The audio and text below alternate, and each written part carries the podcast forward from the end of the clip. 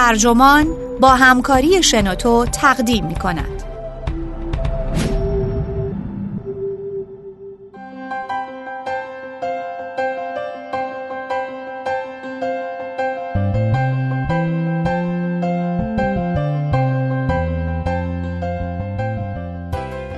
اگه می‌خوای نویسنده خوبی بشی بچه دار نشو نویسنده مایکل شیبن مترجم ارفان محبی. منبع جی کیو ترجمه شده در وبسایت ترجمان. گوینده اکرم عبدی.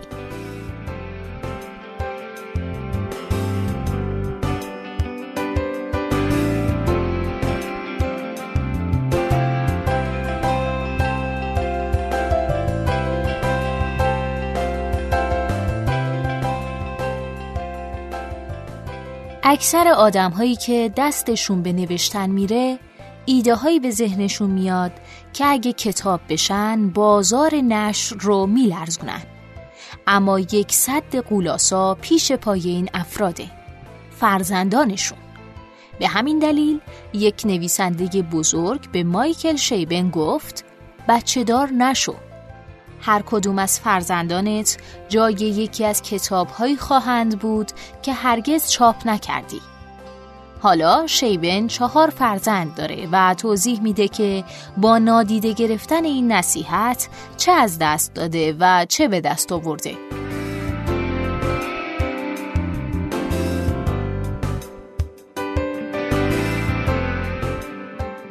تابستان قبل از انتشار اولین رمانم در یک مهمانی ادبی با نویسنده‌ای که می ستودمش در تراس خانه میزبان در امتداد رودخانه تراکی تنها شدم. آدمهای زیادی با جام و بطری در دست در رفت آمد بودند. اما احساس کردم که توجه نویسنده نمی‌دونم به چه علت ولی به من جلب شده. با صدایی که رگه های هشدار در اون نمایان بود به گفت می‌خوام نصیحتی بهت کنم. پاسخ دادم که باعث خورسندی منه. کنجکاو بودم بفهمم چی می‌خواد بگه. نه به این دلیل که خودم رو محتاج نصیحت می‌دونستم بلکه می‌خواستم سر نخی از راز این مرد بزرگ دستگیرم شه. او خودش رو در هجابی بیمنفذ عرضه می کرد و خوشرویی حساب شده آدمی رو داشت که عادت نداشت چیزی از خودش بروز بده. نصیحت تنها سر نخی بود که می‌تونستم از اون به دست بیارم. مرد بزرگ گفت که نصیحتش دردناک خواهد بود. شاید هم در لحنش این رو نشون داده بود. اما می‌دونست چی می‌خواد بگه. و من اگه می‌خواستم به عنوان یک رمان نویس به موفقیت دست پیدا کنم باید با دقت به نصیحتش گوش می سپردم. مرد تقریبا دو برابر من سن داشت اما پیر نبود. به اندازه کافی جوون بود که کفش آلستارز مشکی بپوشه. اون گفت بچه دار نشو همین. لبخندش محو شد ولی اثر اون لحظه ای در چشمان آبی رنگش درنگ کرد. کل قاعده همینه. قرار بود تا کمتر از یک ماه دیگه با همسر سابقم ازدواج کنم. کتابم هم بهار سال بعد بیرون می اومد. مشخص بود که از دید اون نویسنده مشهور همه این اتفاقها دلیلی برای هشدار دادن بود. حالا ازدواج اشکالی نداره. در واقع خود اون همه کتابهاشو به همسرش تقدیم کرده بود. اما اگه حواست نباشه ممکنه تمام حرفت رو به خطر بندازی. او با شکیبایی توضیح داد که بعد از این رمان رمان دومم رو خواهم نوشت و رمان‌های دوم به مراتب از رمان‌های اول بعد قلقتر و سختترن. بعد از های رمان دوم اگه به اندازه کافی خوششانس و کل شق باشم با رمان‌های تحکم‌آمیز سوم و چهارم گلاویز خواهم شد. سپس رمان غیرقابل پیشبینی پنجم و رمان ششم که مختصر و گیراست و هفتمی که یه جورایی اصاره رمان‌های قبلیه و به همین ترتیب تا هر وقت که کل شقی و شانسم دووم بیاره. در غیر این صورت اشتباه مهلکی رو مرتکب شدم که جوانهای با استعداد بسیاری قبل از من رو به دام خودش کشیده. مرد بزرگ ادامه داد یا می‌تونی کتاب های عالی بنویسی یا بچه داشته باشی. به خودت بستگی داره. سرم و تکون دادم. از رسالتی که او در قبال من به انجام رسونده بود کمی گیج بودم. پیروزی و حرفه‌ای که باید براش می جنگیدی انبوه کتابهایی بود که مثل برج بابل سر به فلک می کشیدن. کتاب روی کتاب. اعتراف کردم که هیچ وقت اینطوری بهش فکر نکرده بودم. با همسر آیندم بازی گوشانه فقط درباره اسم بچه حرف زده بودیم و بس. آیا میبایست این مکالمه های غیر جدی و مکالمه های جدی تری که ممکن بود بعدتر پیش بیان رو فورا متوقف می‌کردم؟ نامزدم شاعر بود با بلند پروازی های خاص خودش. مرد گفت پو، اوکانر، ولتی هیچ کدومشون بچه نداشتن. ضمناً خود اون هم در این فهرست جای می گرفت. او که جنوبی بود و با همسر محبوبش بدون فرزند بودن. مثل چخوف، بکت و وولف. سعی کردم چند تا مثال نقض بیارم اما بدبختانه کسی که بلافاصله به ذهنم رسید جان چیور بود که در اون زمان مثل بوت میپرستیدمش. او و همسر آزرد خاطرش به همراه سه فرزند در خانه در شهر اوسینینگ نیویورک زندگی می‌کردن. همون موقع ها داشتم خاطرات دخترش سوزان رو میخوندم. دوران کودکی مصیبت باری داشت. وضعیت پدرش آمیزه ای از میخارگی، شرمساری و همجنسگرایی پنهان بود. با گذر زمان داستانهای کوتاهش بی قید و بند شده بودند و رمانهاش با وقار ساختگی و گامهای آهسته مستانی که می‌خوان خودشون رو هوشیار جا بزنن نمایان می‌شدن. در این وضع بچه ها یا معیوسانه در آرزوی دیده شدن بودن یا سعی می‌کردن توی دست و پای بزرگترها نباشن. به نظرم دست کم می‌شد در این باره بحث کرد که این مرد هرگز نباید بچه دار می‌شد. با خودم فکر کردم سوزان چیور درباره این گزاره چه احساسی خواهد داشت. مرد بزرگ ادامه داد بزار اینجوری بگم مایکل و سپس منطق بیرحمانش رو رو کرد. اون گفت نوشتن یک جور تمرینه و هرچه بیشتر بنویسی نویسنده بهتری میشی و کتابهای بیشتری خلق می‌کنی. تعالی و زایندگی رمز موفقیت پایداره و زمان عامل اصلی این هر دوست. مرد بزرگ گفت فرزندان سارقان رسوای زمانن. سپس مسئله موضوع زمینه و تجربیات پیش می اومد. کتاب ها گرسنن و اگه زیادی یک جا بمونی هر چیز و هر کس که در اطرافت باشه رو مصرف می‌کنن. باید مدام در حرکت باشی. رو به جلو. مثل یک چوپان ادبی رمه گرسنه رمانهات رو به پیش برانی. به این ترتیب سفر یک ضرورته. باید این حرفش رو میپذیرفتم چون در این باره مطالعه دقیق انجام داده بود. سفر کردن با بچه مثل خار در چشم و استخوان در گلوست. به هر صورت نویسندگان آرام و قرار ندارن. اونها میبایست بتونن هر وقت که می‌خوان جمع کنن و بزنن به چاک و برن به هر جا که مناسب حالشون باشه. نویسندگان باید در قبال هیچ چیز مسئولیتی نداشته باشن مگر نوشتن. و به هیچ چیز تعهدی نداشته باشند مگر تعداد واجه هایی که روزانه باید بنویسند. درست در تضاد با اینها فرزندان به ثبات، نظم، جریان عادی و ورای همه اینها به تعهد نیاز دارند. خلاصه می‌خواست بگه داشتن فرزند برخلاف نوشتنه. همچنان داشتم به مغزم فشار می آوردم تا نویسنده رو به خاطر بیارم که مرد خانواده هم بوده البته نه مثل چیور با اون وضع مصیبت بار توماسمان اشتیاقم به توماسمان مدت ها بود از بین رفته بود. اما شور و شعف تابستان پنج سال پیش رو که با صعود از کوه جادویی او سپری شد هرگز فراموش نکردم.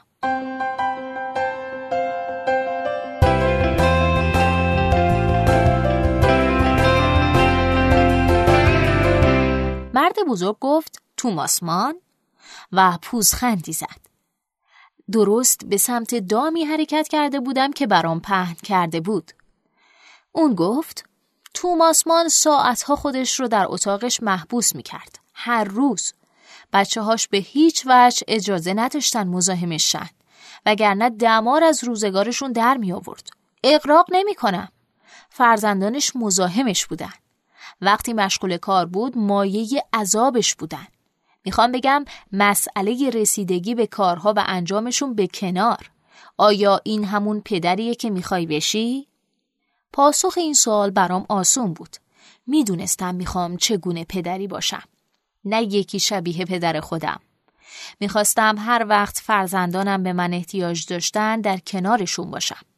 موقع صبحانه، موقع نوشتن تکالیفشون، وقت شنا، آشپزی یا دو شرخ سواری یاد گرفتن، وقتی سرشون رو در بالش فرو می‌کردن و میگریستند. من در زندگی فرزندانم حضور خواهم داشت.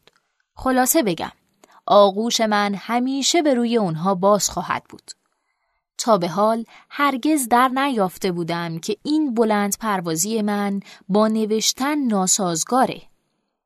مرد بزرگ که مثل گاو بازان داستانهای همینگوی خودش رو برای کشتن حیوان زخمی آماده می کرد گفت ریچارد ییتس می‌دونی ریچارد ییتس چی گفته؟ با خودم گفتم ای وای نه برای ییتس تیزبین و بدگمان به خاطر کتابهاش از جمله رژه ایده پاک، جاده انقلابی و یازده نوع تنهایی احترام زیادی قائل بودم. بی تردید چیزی که می‌خواست از اون نقل کنه چیزی غیر از یک واقعیت تلخ و دل سرد کننده نبود. مرد بزرگ از ییتس نقل کرد. شایدم تفسیر خودش رو بیان کرد. یا حتی ممکن بود از خودش در آورده باشه که در ازای هر فرزند یک کتاب رو از دست میدی. مرد بزرگ لبخند زد. تأثیری که حرفاش روی من گذاشته بود رو می‌تونست ببینه. اونجا ایستاده بودم و سعی کردم حساب کنم که قید چند تا کتاب حاضرم یا مجبورم که بزنم. من و همسر آیندم دو تا اسم انتخاب کرده بودیم. یه اسم دختر و یه اسم پسر. این به این معنا بود که دو کتاب دو کتاب حذف می‌شد. با حلال قوی فرزندان محو می‌شد.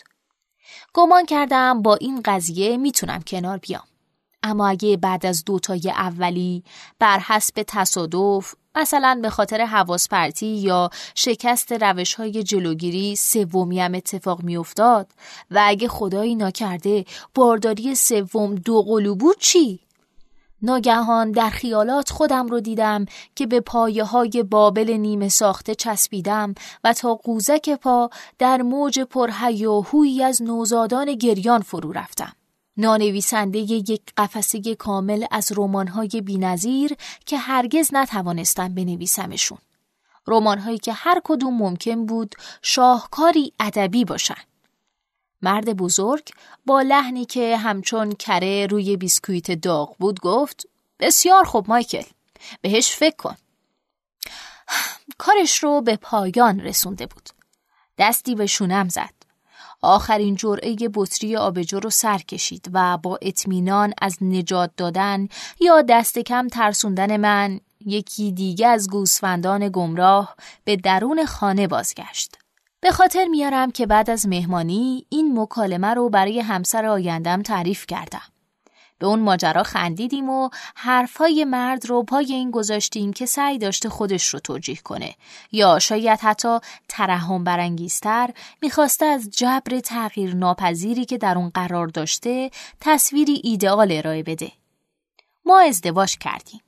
چند بار نقل مکان کردیم و طلاق گرفتیم.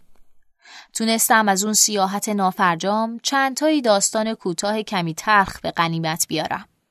اما رمان دومی که در طول اون سالها سعی در نوشتنش داشتم رمانی که قرار بود حماسی باشه مثل یک کشتی عظیم جنگی بی امید نجات در قعر روح من غرق شد.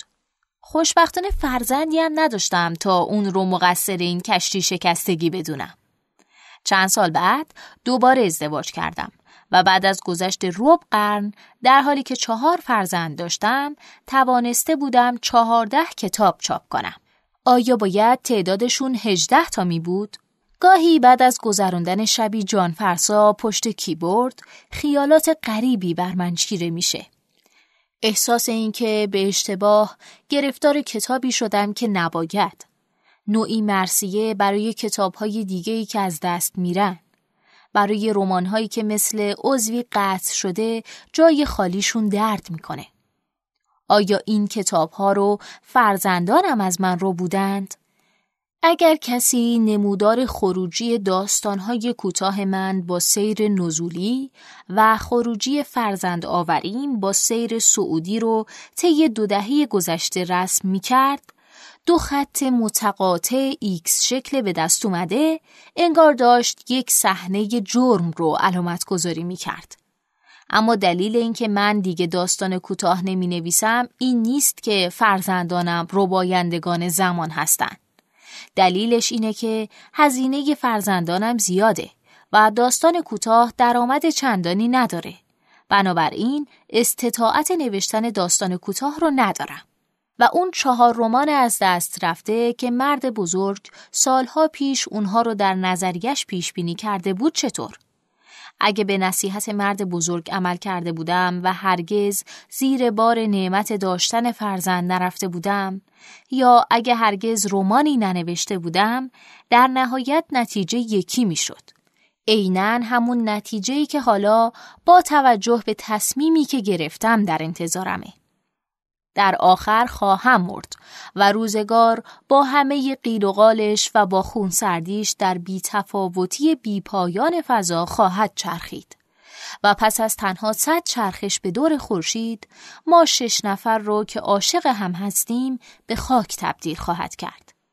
و به جز تعداد ناچیزی از هزاران هزار رمان و داستان کوتاه نوشته شده در طول عمر ما همگی به فراموشی سپرده میشن.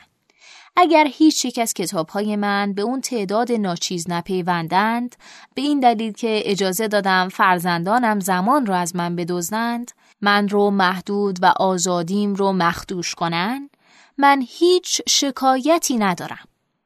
کتاب هام زمانی که نوشته میشن دیگه هیچ شگفتی برام ندارن. هیچ رازی در خود ندارن. برخلاف فرزندانم. کتاب هم به هیچ وجه ضعف ها، شکست ها و نقص های شخصیتی من رو جبران نمی کنن. برخلاف فرزندانم. از همه اینها گذشته کتاب ها من رو در مقابل دوست نمی دارن. برخلاف فرزندانم.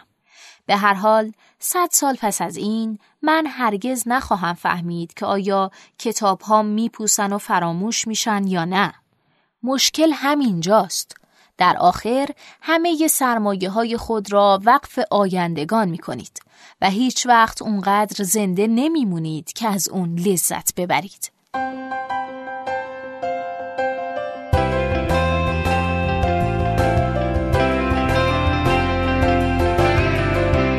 این پادکست اینجا به انتها رسید. ممنونم که با من همراه بودین.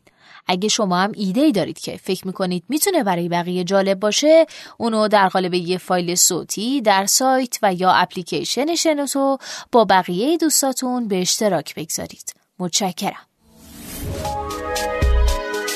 شنوتو سرویس اشتراک گذاری فایل های صوتی www.shenoto.com